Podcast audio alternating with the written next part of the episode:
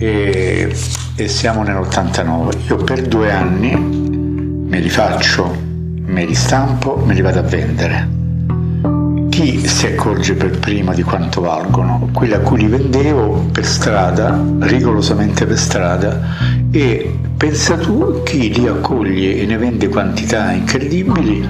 Il bar di Vezio è un bar di, di un tipo uh, stalinista, cioè della Russia, della rivoluzione russa più, più classica con bandiere Stalin, um, esattamente dietro alle botteghe oscure dove tutti i giovani colonnelli poi diventati gli artefici del, della disfatta del vecchio partito comunista. Cervezio per primo, io frequentandolo per, perché era amico di uno dei tipografi che mi accoglievano e mi stampavano. Io andavo da Vezio perché andavo a prendere caffè e Vezio gli parlo perché era molto romano socievole, molto compagnone anche se con quella marcatura stalinista.